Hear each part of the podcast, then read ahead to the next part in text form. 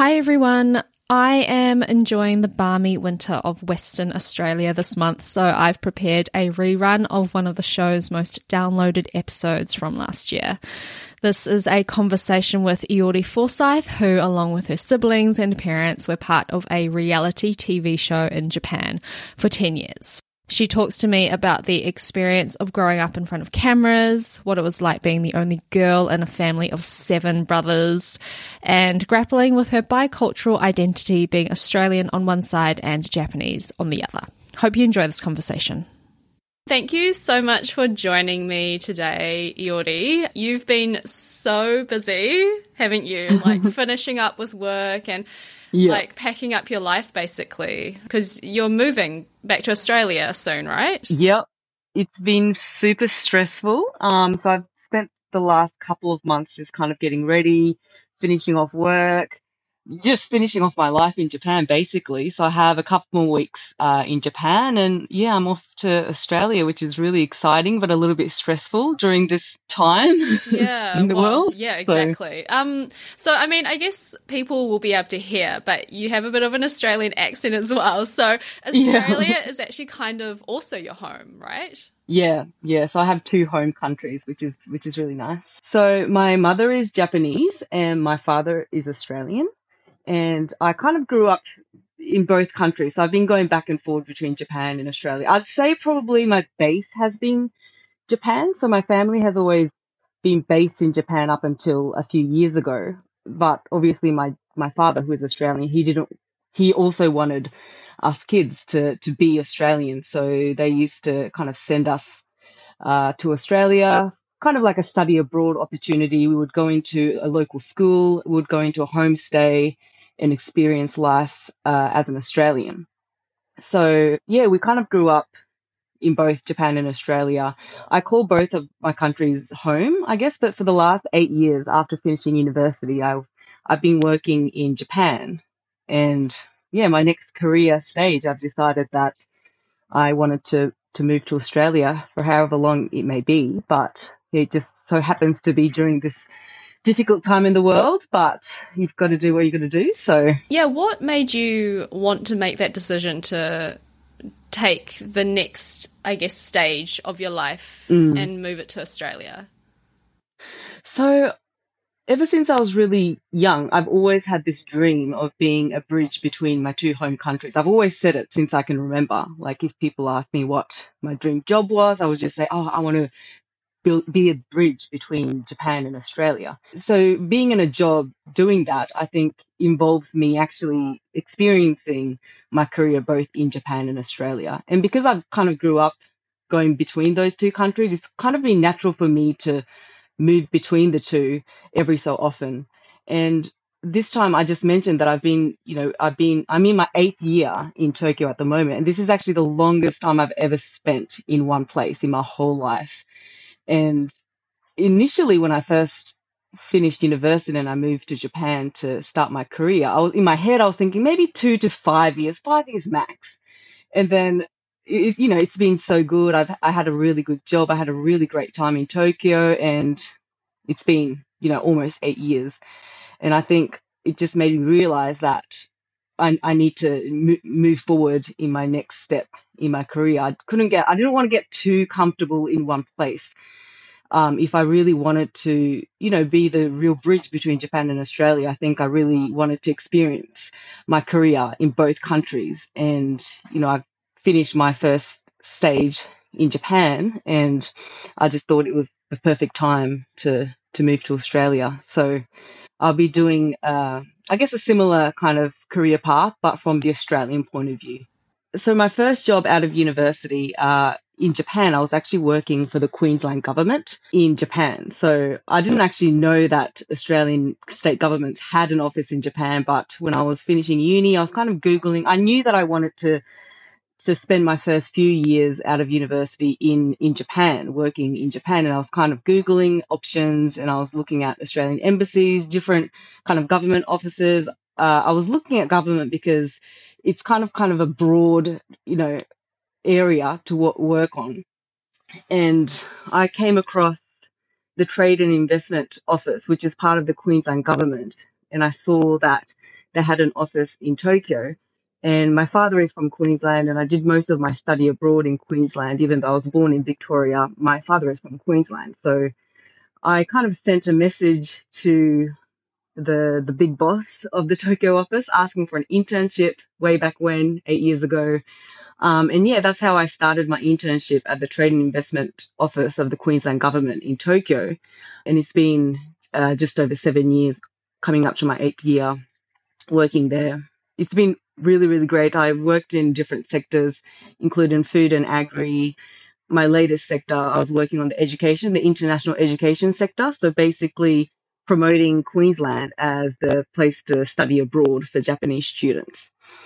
And this time I'm moving back to Australia. I'm moving to Sydney uh, this month.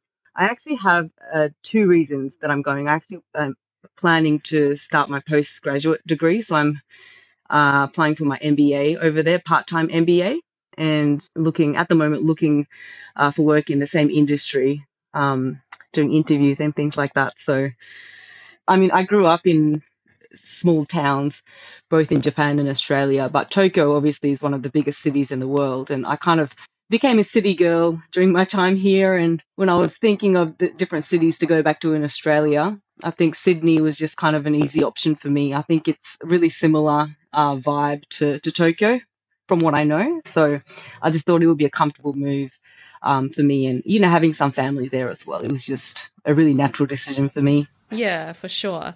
Okay, so if we go all the way back then, so you were born in Australia and then you Yep. moved to Japan. Like, do you want to like explain the sort of back and forth that you went through over the course of your childhood and growing up? It's it's funny because I don't actually remember. So this is because I was so young and it, I've just done so much of this traveling, uh, you know, between Japan and Australia. I don't actually remember the details, but from what I know, um, from what my parents have told me, I was born in Australia and I moved back to Japan when I was about six months old to my mother's hometown in Hiroshima. And then, as far as I know, we moved back to Australia when I was about five years old.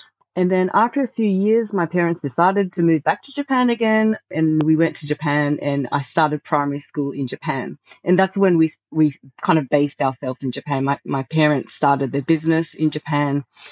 So my next trip to Australia, I was in year three, and that was without my parents. It was just myself, and I went to Australia for a couple of months and lived with my godmother. I did schooling there for a few months and then I went back to Japan. And then after a few years, I think it was in year five, that was my kind of my first long study abroad experience. And I went with my brother and I went to my, my father's hometown in Queensland and we lived with my father's high school friend was my host family at the time. And me and my brother spent about a year in Australia doing primary school and then we went back and then I think my next trip was in year seven, which is kind of the same as junior high school year one, I guess, in Japan. And then I think somewhere in year eight or nine, see, I don't really remember because it's just all blurred. And then year 10 and 11 was also done in Australia. And then after finishing year 11, uh, I went back to Japan to finish off my high school. So I actually did four years of high school. I repeated one year uh, just so that that I don't get too behind on my studies. I repeated year 11, which is junior high, uh, which is high school year two in Japan. And then, yeah, after I finished high school in Japan, I went to Australia to do university and then, and then Japan for my career and so on and so forth. So very complicated. Um, Yeah, a lot of back and Yeah. forth. Did you remember a lot of back and forth. ever feeling quite disrupted by going back and forth all the time? It's interesting because I get asked that a lot, but to be honest, that's kind of all I knew. So that was my normal. Um, obviously, I got homesick a lot when I was in Australia. You know, there were times that I really, really missed my family and I wanted to see my mum and dad and be with my family. For me, kind of that feeling was just normal. It just happened so often that for me, it, it, like by the time I was in year five, it was kind of like, oh, it's that time of my life again that I'm leaving home and I'm going abroad. I mean, it's a bit sad, but I mean, there are good and bad things, I think, um, in, in any situation. But for me, I think I really embraced uh, that opportunity. And it's quite a unique opportunity because I don't think most people who are biracial would spend so much time in both countries that their parents are from. How did you fare with like the language? Because you're fluent in both English and Japanese, hey? Yeah, I get asked this a lot as well, but I think because my parents gave me a pretty balanced opportunity to live in Japan and Australia, I think I was able to kind of balance my both of my Japanese and English language as well. I'd say probably up until I was either junior high school or high school, I did feel more comfortable in Japanese. I think mostly because I spoke Japanese with my brothers and my family, with my mum. And in my family, my dad was really the only one I was speaking English to. For that reason, I think I kind of felt like I was a little bit more comfortable in in Japanese. And also up until I was year eight, I did I was put into ESL, so English as a second language class for a, for a while because I did, you know, keep forgetting English at times, and I was treated, I guess, as an international student at times because I, I was, you know, the girl that's from Japan. I was living with a host family. Um, a lot of people kind of treated me as the exchange student from Japan sometimes, even though you know I have Australian citizenship and you know I am technically Australian. So at times I did feel like maybe I was more Japanese than I was Australian. But I think in high school uh, or maybe university, I kind of felt like I truly balanced language ability between Japan, Japanese, and Australian English.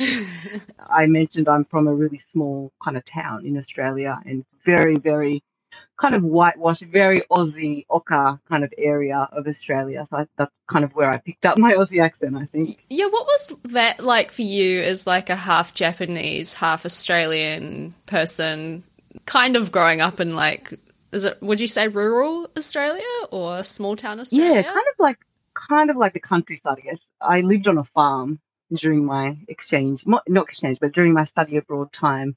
I lived on a farm and I was milking cows in the morning. So very, very r- rural area. Yeah.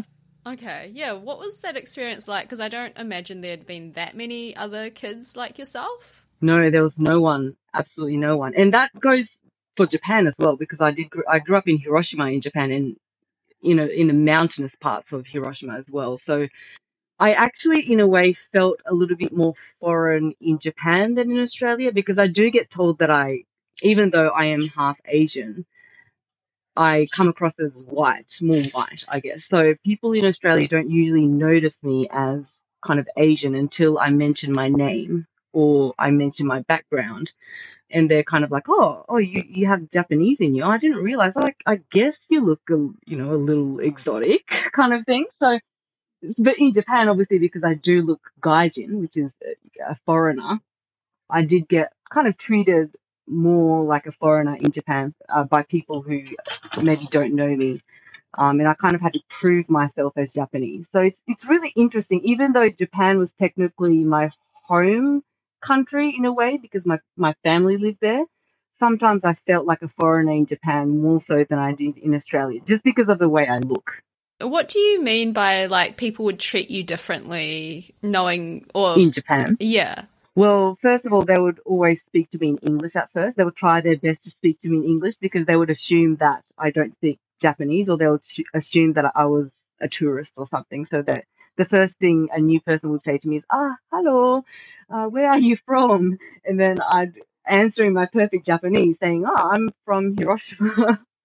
and they would look really, really confused. And, you know, little things like if I go to Konbini, they wouldn't give me a give me chopsticks, they would give me fork because they would assume that you know I don't use chopsticks. So that that's kind of what they do for, to foreign guests and things like that. If I go to a restaurant, they would purposely give me the English menu instead of the Japanese menu. So just little things like that. In a business context, they always because with the Japanese business cards, usually one side of the business card is Japanese and one side of the business card is English. And every time, because I was kind of in a sales role, I had a lot of time exchanging business cards in Japan. And I swear, about 90% of the time, they would give me the English side of their business card, thinking that I, you know, I'm not able to speak Japanese. So just little things like that kind of made me feel sometimes like I'm not completely treated as Japanese. I mean, I, I don't, I mean, once they knew that I was Japanese. Once they kind of got to know me, there were there were no problems. But I think it's just that first encounter um, is usually really difficult in Japan because I just look I just don't look Japanese apparently. Have you always felt like that's just been just a part of your life, or how did it make you feel to have to constantly overcome that first hurdle?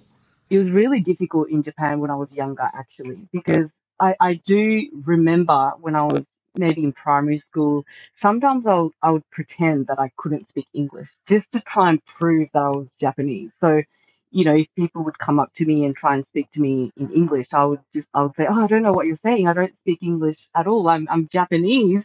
Like, it, it really, really bothered me as a child. And even at school, I mean, I had friends and they knew that I was Japanese, but there was always that, you know, kids would say, oh, can you speak English? I want to hear you speak English. And that really, really bothered me because I felt like I was just treated differently.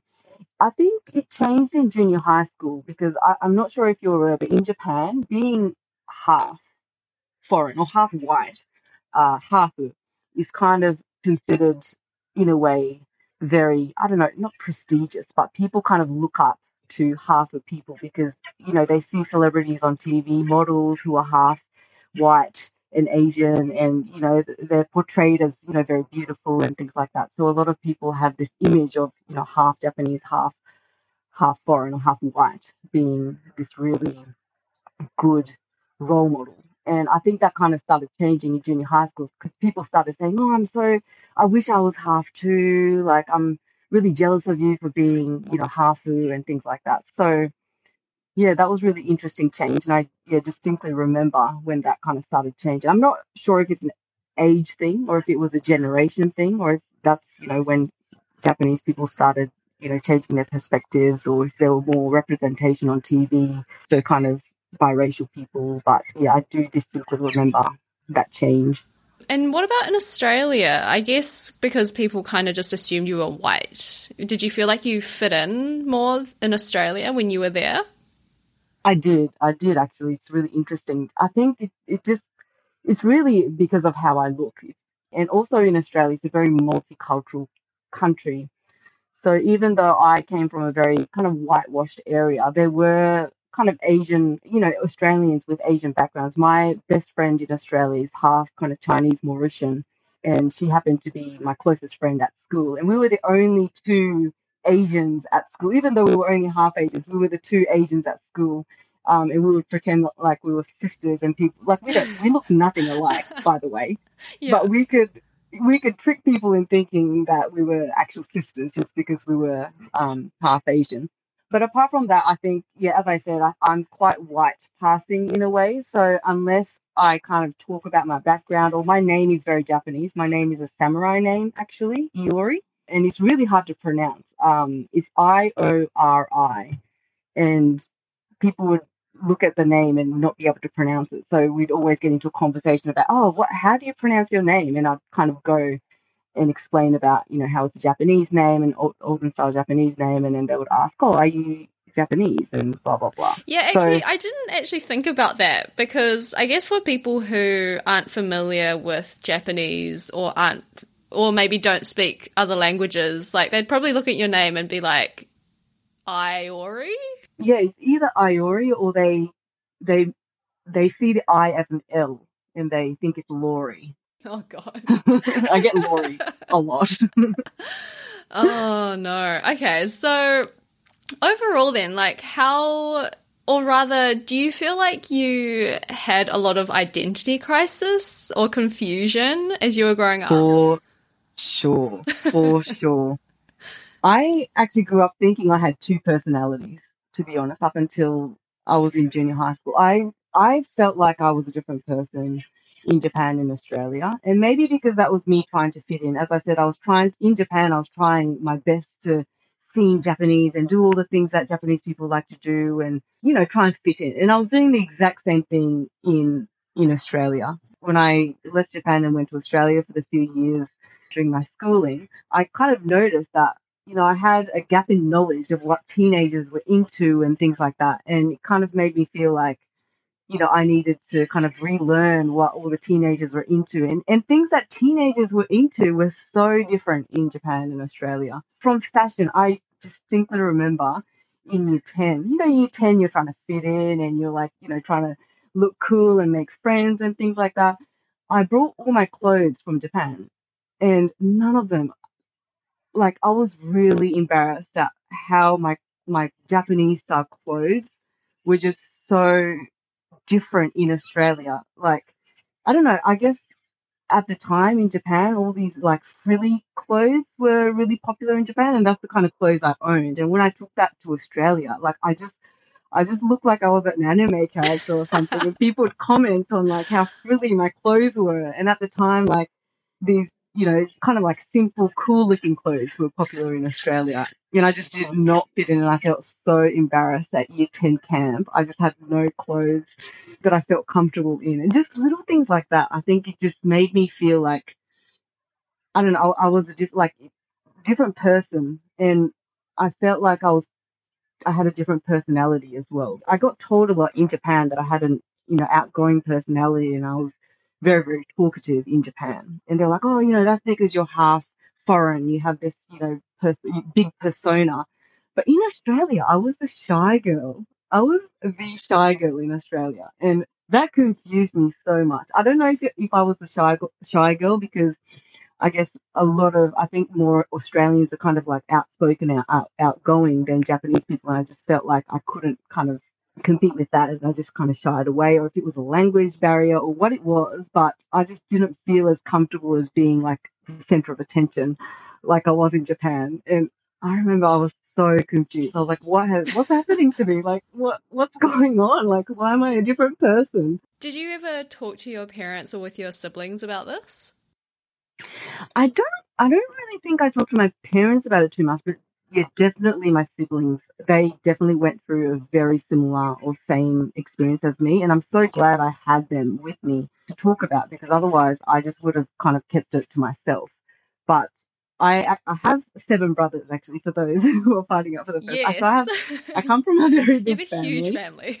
Yes, yes. So I'm actually the oldest of eight children, and also I'm the only girl. So I have seven younger brothers, and we're very, very, we're very close. So most of the time when I went to Australia to study, I kind of went with some of my brothers. So I, I we stayed in the same host family, and yeah, we did talk about this a lot because we were going through kind of the same emotions, difficulties at school or whatever, both in Japan and Australia. And we would talk about that a lot. And it really helped me overcome that because, you know, we went to the same school. So it was really mm. good to have someone at school who, who was going through the same kind of emotions and going through the same situation. Yeah, I didn't sure. feel like I was alone. Yeah, yeah, definitely. I think that's great that you guys had each other. And I will get onto more questions about your family in a sec, but I wonder now, like, do you feel like you still have these these two personas, or do you feel like you've kind of managed to successfully merge them into one? It's interesting because I've actually thought about this a lot because I do get asked about this and I do have opportunities to talk about this. But I feel like since I moved to Tokyo was when it really changed because as I mentioned, in Japan and Australia, I was living in a very countryside, a remote area, and there literally were no one like me. Like I didn't know many half Japanese, half foreign people. I was kind of like the odd one out, sticking out uh, in my friend group. And but in Japan, in Tokyo, there's just so many people like me, and I was just so pleasantly surprised when I first moved here because so many people around me I realized were, you know, had similar backgrounds to me. And that's when I first heard the term third culture. And I realized that's kind of like where I belonged. I'm a third culture kid. I mean, I feel like I do, in a way, belong in both, you know, the Japanese culture and the Australian culture. But there's definitely this third culture that only kind of biracial or half children or maybe children who are, you know, raised in different countries have like feel or have or identify with. And I think that's really helped me kind of merge those two personalities together. Just know, just you know, hanging out with with like-minded people and people who who have experienced kind of similar things as me. So I think in that process, and I'm saying like this is in the last decade, you know, last five to ten years. that I've finally been able to kind of embrace both of my identities in, in one. And is that why you're so passionate also about being that bridge between Japan and Australia, but also about, I guess, talking about biculturalism and being bilingual and all that kind of stuff? Yeah, I think just, you know, having experienced that from a very young age, and I really do enjoy talking about it to people, and people are really interested in that topic as well. Like, I do get a lot of questions about it, and I really, really enjoy talking about it. I'm, I'm very passionate about it. And I, I didn't realize how many of us are out there. Like, I really didn't notice until I moved to Tokyo that there are people like me out there, so many people like me out there. There are so many international marriages these days. I just wasn't living in an area where that was kind of prominent. But as soon as I realized that there were so many people like me, and also parents of you know young hafu children who who actually are really int- like they want to raise their children comfortably um, and they want their children to be you know bilingual and bicultural but maybe because they they didn't experience that themselves they don't really know what to do or how to go about that and yeah and that's i think why i really enjoy talking about that and and and, and really passionate about that so yeah. yeah. I, I find that super interesting as well because sometimes I do think like if I have my own children, they would be bicultural as well. And I'd, I'd want them to be bilingual, but also to fully embrace both aspects of their heritage. But I think it's such a struggle, especially mm, not to lose one part of your background, especially when you're growing up for example, primarily in like a Western society or something, and it doesn't maybe meet the values that you might hold in your other culture. Like, what what do you think are some of the most important things or tools that you think parents should keep in mind if they are raising a multicultural family? You know, for me, I think I was just really lucky, you know, being able to kind of be both Australian and Japanese. And that's truly because my parents actually decided to place me or physically place me in both of these cultures. It's, it's actually, it's not impossible, but it's really difficult to, you know, teach your children the language and the culture of a country or language and culture of a different, different, you know, culture when you're living in a completely different country. Like, there are so many families out there who are struggling to, you know, raise their children bilingual and bicultural.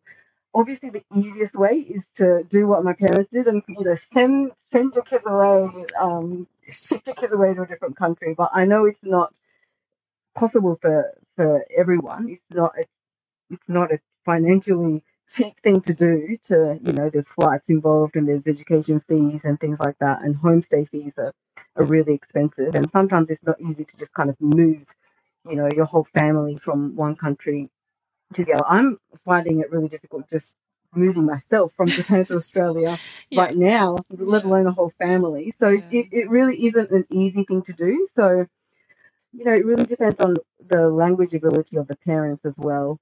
Um, and where you're living. So whether you're living in Japan or a foreign country, or whether your parents are also bilingual, and things like that. It really depends on the situation you're in. But I actually recently, um, so my family has a YouTube channel actually, and we recently did a video just on that. So how to raise your children bilingual and bicultural from our perspective of being bilingual and bicultural. I actually did an Instagram survey before we sh- we shot that video, and I included that in my video. And you know, we had such an overwhelming response so many comments on that YouTube video when we talked about that. Just people being like, oh, you know, I'm so glad you're talking about this. I didn't really know. Like, I have young children who are, you know, half Japanese and half foreign. And, uh, you know, I was wondering how to raise my children um, in both cultures. And you, you know, you answered my question. Thank you so much. So it just re- made me realize how, you know, how many people are, you know, struggling with that and, you know, wanting to know answers. I don't think there's, I don't think there's one answer. There, there's several ways to do this, but um, yeah, it really depends on the situation your family is in. But yeah, if anyone is interested, yeah, there's a YouTube video out there talking exactly about that. So nice. What's your um, YouTube channel name? I actually, we actually need to make an English channel name because we it's a completely Japanese channel name. Right. Okay. Okay. and I recently got asked that, but I will say it in, in Japanese. It's Forsyth. um, it just means it just means the big Forsyth family, but right. in Japanese. So yeah. I can. Um, yeah, that I'll reminds put, me. I should. I can put a link in the episode description yeah. so people can can find it there. You already mentioned earlier that you're the only woman in a family of seven or no, eight siblings, seven so you have seven brothers. What was that like growing up? You know, again, I get asked this question a lot, but for me, that was normal. So I don't really know what it's like to not have seven brothers. So I have nothing to compare it to, to be honest. So for me, that's just the way it was. And it was how I was raised and it was it was normal to me to have so many brothers. But of course I've always wanted a sister. Like every time my mum was pregnant, I was just I would beg for a sister. Like I remember so many times I was just pray that I had a sister. But every time it was a boy. But I, I would consider probably my brothers maybe my best friends as well because I do talk about everything and anything with them. To be honest, I I'm I'm I'm really glad that I was raised in a really big family. I think it made us tighter and stronger as a family, as a unit, and it was just a really really great experience. And it's just so good to you know live with friends. Basically, it just felt like sleepovers every day. Yeah. Was it something that was just quite natural for all of you to get along together, or like did your parents put a lot of emphasis on that, or how did that work?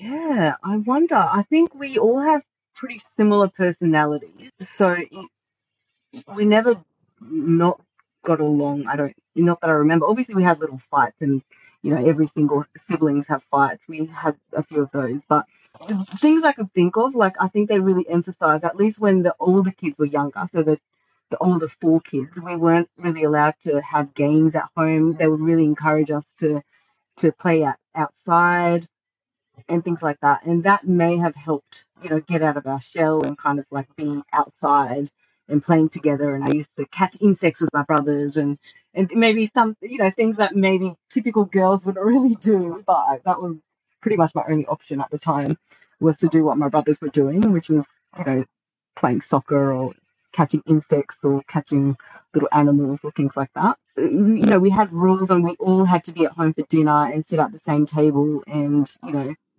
and eat dinner together and talk about and the TV was always off during dinner so they made sure that we were having conversations with each other. And in Japan we lived in a really small house so we actually only had three bedrooms between eight children. So we all shared a bedroom so we didn't really have any private space. So that might have had something to do with it as well like we just had to we always constantly had someone around. What was that like being the only female with so many brothers. Like especially when you were going through you know your own thing with like puberty and stuff. Like who did you talk to? And like did you feel like you could talk to your brothers about all that stuff? Actually yeah i did talk to my brothers about probably too much. Um, I think it kind of helped in a way, especially like, you know, when you're talking about your love life, I'm talking about the crush I have at school. Like, I actually had brothers to talk to about and hearing about a boy's point of view kind of thing. I don't know. I just felt like I didn't, I never felt like I couldn't talk to anyone. You know, interestingly, I never really felt like I was the odd one out in my family. My my parents treated me exactly the same um, as my brothers, and not that I felt like a boy, but I just I never really felt like I was different to, to everyone else and I'm a, I'm quite an open person in general, so I did share a lot about you know my secrets and my life and things like that, and what I was feeling um, to my brothers, and I still do, to be honest. But it's just always been that way. That's so awesome yeah. that all of you get along so well with each other. Because, you know, even like in smaller families, like even if there's only like two, like a brother and a sister, or like just two of you, sometimes it's just not meant to be. Like you just don't get along. Yeah, I wonder if it. I wonder if it if, if it is a personality thing or if it is because we have you know, so many siblings. I don't know what it was, but we are definitely very, very close and we all get along really well. And when we're together, it's just such a good time still. At the moment, I'm actually living with my brother. For the last two months of uh, my Japan life, I kind of, um, I've been living in my brother's house and it's just been the, the best time. Is that the one who keeps all the reptiles? Yeah.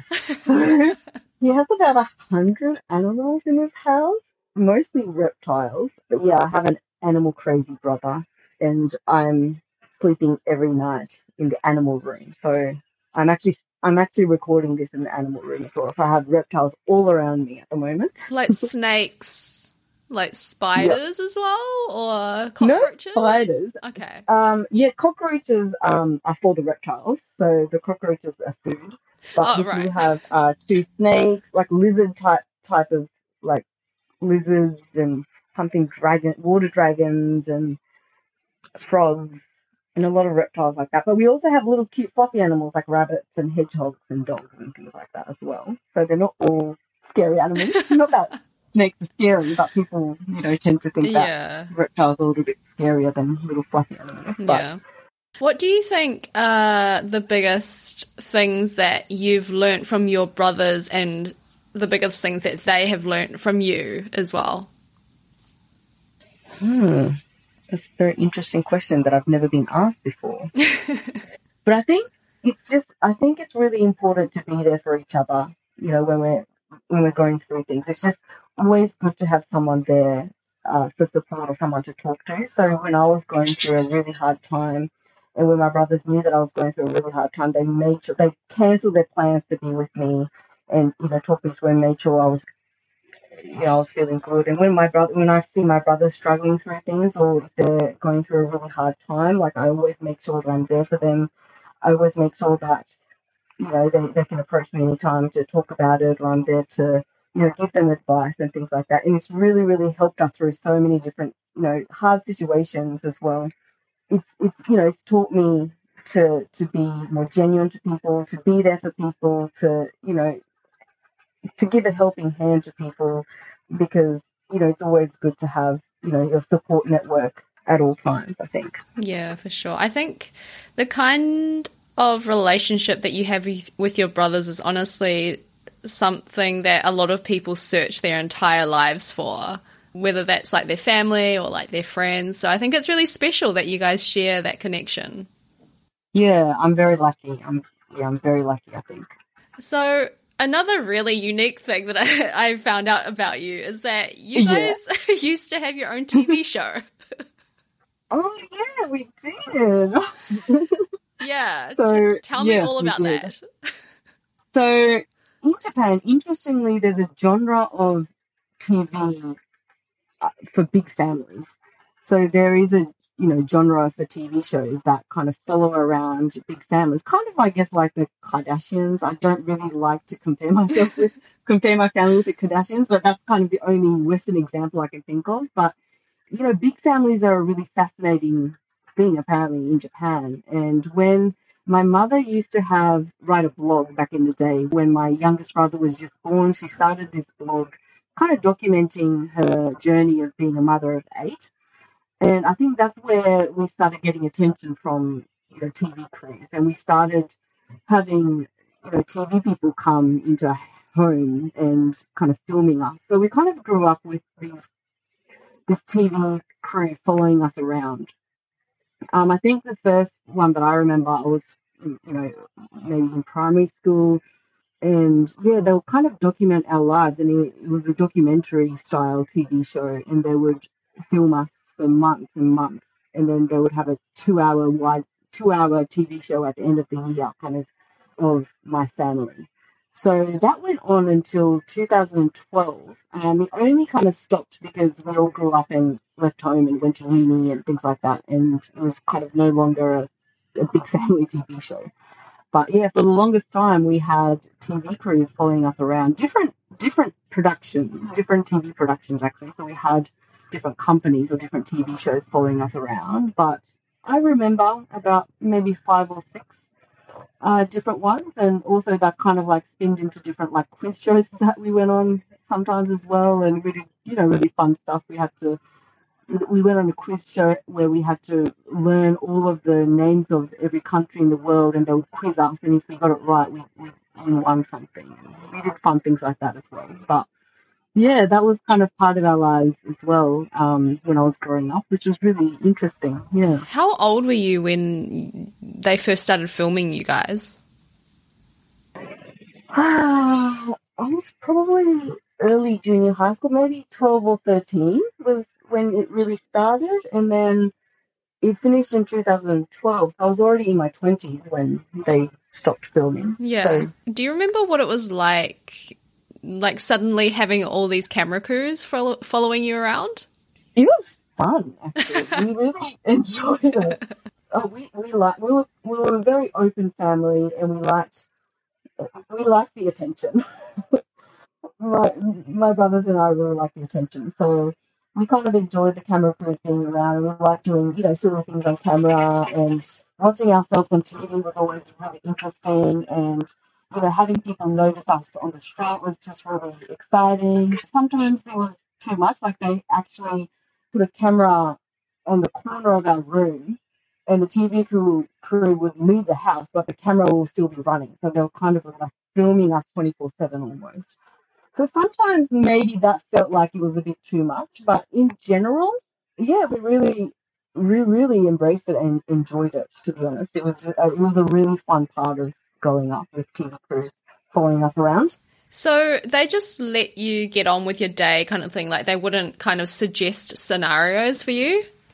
Well, for example, like if we had birthdays coming up, um, and if we had close birthdays coming up, they would kind of suggest like maybe we should do like a few different birthday parties all in one, so that they can film a party, you know, in one shot. Or you know, sometimes they would suggest we go out on an outing. Um, if we're kind of said something in passing, they'll be like, "Oh, so about that, we should really, really do that," and they would like really encourage us to actually do something or you know, there were a few times that they suggested us do things that we maybe wouldn't have done if the TV crew weren't there, but nothing, nothing too forceful, like nothing too extravagant. They didn't make us do things we didn't want to do. Um, but I did hear that I think my parents kind of there were other TV crews that kind of wanted to film us, but wanted to force us to do things, and I think my parents kind of filtered them out. So we only really experienced the good side of being on TV. I think my parents were pretty good at filtering those kind of bad ones out. Yeah. Oh, that's good. And did you get recognized a lot growing up then? Yeah, back in the day, I think, especially in Hiroshima, as I said, we grew up in a, a kind of a smaller town, um, and we were already quite noticeable because of how we look, because you know we're half Australian, also because we're a big family. So when we're walking on the street with ten of us, we're already noticeable as it is. Yeah. So, and then when we started going on TV, I think in Hiroshima, we were, I would say we were quite mm, famous, maybe at, at at one point. Maybe in when I was in junior high school up until high school in Japan, um, we did get noticed on the street, but yeah, not so much in Tokyo. I didn't really find when I moved to Tokyo after finishing university, there weren't many times I was recognized on the street. So yeah, back in the day, I think there were times when we felt like we were famous. Yeah, because I remember when we started following each other on Instagram and I looked Yeah. at your profile and I was like, why does she have so many followers? Like, is she like a low key celeb or something?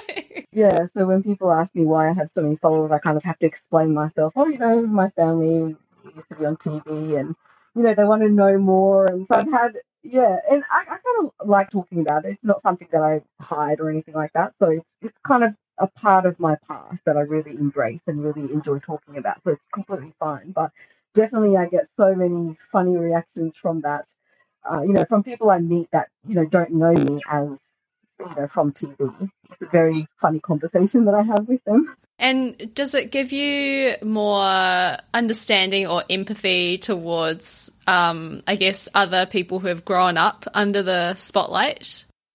Yeah, especially I feel like in Japanese TV, people really place like their personal life gets exposed so much. I guess you know all over the world with celebrities, and I feel like you know, some things should be kept private. Like, why why do they have to be forced to, uh, you know, announce very very personal things? Um, but that's just, you know, sometimes when you know you're on TV and you feel like you have the responsibility to to show absolutely everything um, of your life, and I sometimes feel like, you know, I feel sorry for them that they have to do that. My family, we didn't, we weren't at that level. Like we didn't, we could choose, I guess, what to show and what not to show. We didn't become, you know, that level of famous where we just had to share absolutely everything that we did. But when I see that, I feel like, you know, there needs to be a little bit more balance, I think, with, you know, what you can show and what you, you know, want to show. Yeah, I'm quite interested in hearing your thoughts on, you know, the whole terrace house thing Mm, that happened. Was it last year or the year before now? yeah, that was last year, wasn't it? Yeah, yeah. that. Like me, for me personally, because I was such an avid follower of Terrace House, Me and I just, yeah, I can't watch it anymore after that happened. Yeah, I know. All about the editing, hey. Like, yeah, I watched Terrace House like crazy um that time as well. And I was so affected by all that that happened. And I feel like, yes, definitely the way they edited, you know, certain scenes and things. And, you know, obviously she was getting so much backlash on Twitter and social media. You know, they were showing, you know, one bit of, you know, maybe a fight that you know, she had on TV on screen. Oh, I felt I felt so sick when when all that happened. And it really made me think, you know, about how because at the time we had just started um, our YouTube channel. My family started our YouTube channel, and I'm responsible for the editing of that as well. And it really made me think, you know, being on the editing side of videos, like how much that affects viewers, and you know how how people see you and and things like that. And it just really made me rethink on you know how to portray yourself um, on social media and on TV and just in, in the public eye. Yeah, and I guess for your YouTube channel, um, you're able to control that narrative, right? But Mm, like in Terrace House situation, I think it's really important also to think about the effect of how you portray people, like Yeah, the Terrace effect on them. Just, yeah, yeah, they definitely have you know an agenda and a message that they wanted to portray. They wanted, you know, they wanted the drama. They wanted the views. They knew that you know putting little fights and little dramas on TV would get the views, and I think they weren't really thinking about the actual people on there and you know how much backlash they would get on their personal you know social media page. You know when they're thinking about you know their show, but yeah, it was it was a really sad situation, and I, and I hope that whole situation just kind of you know changed the way everyone in that industry thinks. Especially, I think it's really prominent in, in on Japanese TV. I feel like yeah, they don't really think about the celebrities and the and the people on screen and their well being enough um, when they when they edit and you know portray on TV, and that goes for not only Terrace House but you know other other TV shows as well. I feel like. I just realized I should probably clarify what we're actually talking about when we say the Terrace House incident. So, Yeah. basically, Terrace House is a re- reality TV show, a Japanese reality TV show, um, where they put is it six strangers together into one house? Yeah, in the house. Um, three boys, three girls. yeah, and just I guess see how they go. But there's definitely a strong narrative towards romance. Hey, like trying to like Yeah, pair for people up. Um, Yep, yep. and so basically, there was an incident in the most recent season where, like, she was a pro, pro wrestler, right? And Pro wrestler. yeah, and one of the guys in the house had accidentally washed her costume and ruined it. Mm. And then the scene was like she got real mad at him, and Yeah. I think it later came out that the the producers had like kind of forced her to act like that, right? Yeah, I heard that. I read that. Yeah. So basically, because of that outburst, there were a lot of people on social media kind of criticizing her, and she was such a nice girl from what I could Yeah. see. But I think she took Yeah, all of that really to heart. Yeah. And then- she took it personally. Yeah. Yeah, and then she ended up taking her own life. But then all these details started coming out about how the producers of the show kind of coerced it into behaving a certain way and like not really offering the kind of support to the, mm. the cast. For me personally, like Terrace House will never ever be the same ever again. Yeah, yeah, I can't watch it anymore either, knowing you know how that was all done in the background. And I actually, interestingly, I actually have a few friends who were on Terrace House, and I've heard firsthand from them as well on how you know they were forced to say things, and you know she was portrayed in a certain way, and how she didn't want to, and things like that. So I, I have heard personally from Terrace House members, and, and it was yeah, it was a time. It was interesting because my one of my brothers at the time was thinking of applying to be on House just before that incident happened. Actually, I think he may may have sent in an application already at that point. It's yeah, it's pretty horrible, and it just proves like nothing is real, and also like on the other side of things, like people really need to be more aware of what they say to people, like especially people they don't even know. Um, just because you put yourself in the public eye doesn't mean that you should be open to all sorts of scrutiny and you know, it's not like you're welcoming that kind of criticism. Yeah, exactly. And there are just so many people who do that because, you know, they know that their faces can't be seen and they don't use their real names and they can just hide behind their keyboard. Oh, it's, it's horrible, you know, how people do that when they know that they're not being seen. Yeah, for sure. And they think they're anonymous. Yeah. It's scary. Yeah. Leading up to your departure from Japan, like, do you feel like a lot of closure? Like, are you excited to start this next chapter of your life? Yeah, I'm both excited and nervous. As I said, it's the longest I've ever been in one place. So in Tokyo, I've been here for over seven years, and I've never been in one place for so long in my life. So in a way, I kind of feel like I need to move on. I think that's just because of how I grew up. I just feel like I need to to move to a different place just because I you know I don't want to get too comfortable in one place. But also, you know, I'm sad of leaving because I, I was so comfortable and I really, really enjoyed Tokyo and I have family here as well. I have two brothers living in Tokyo, and I'm really sad about you know leaving them and all of my friends in Tokyo. But yeah, at the same time, I'm super excited about starting a new life in Australia. I have other brothers living there, but I'm just really excited to experience a new location, you know, a new job, get back into my studies again, and I think excitement exceeds um, my nervousness, but I'm still, I don't know, I'm still feeling mixed emotions about it, but I think I'm more excited. Yeah.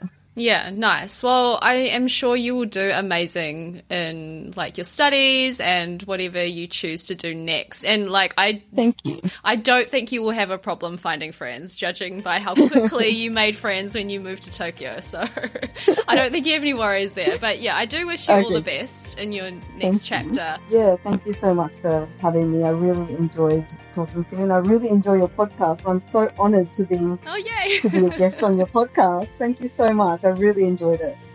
Thank you as always for listening, and thank you to Iori for sharing her story. What a unique journey she's been on so far. As always, please rate, share, and subscribe, as well as follow along on Instagram. Just search for Not Your Token Minority podcast. I'm always looking for interesting people to talk to for the show, so if you have a story that you would like to share, don't hesitate to send me a DM or email Not Your Token Minority podcast at gmail.com.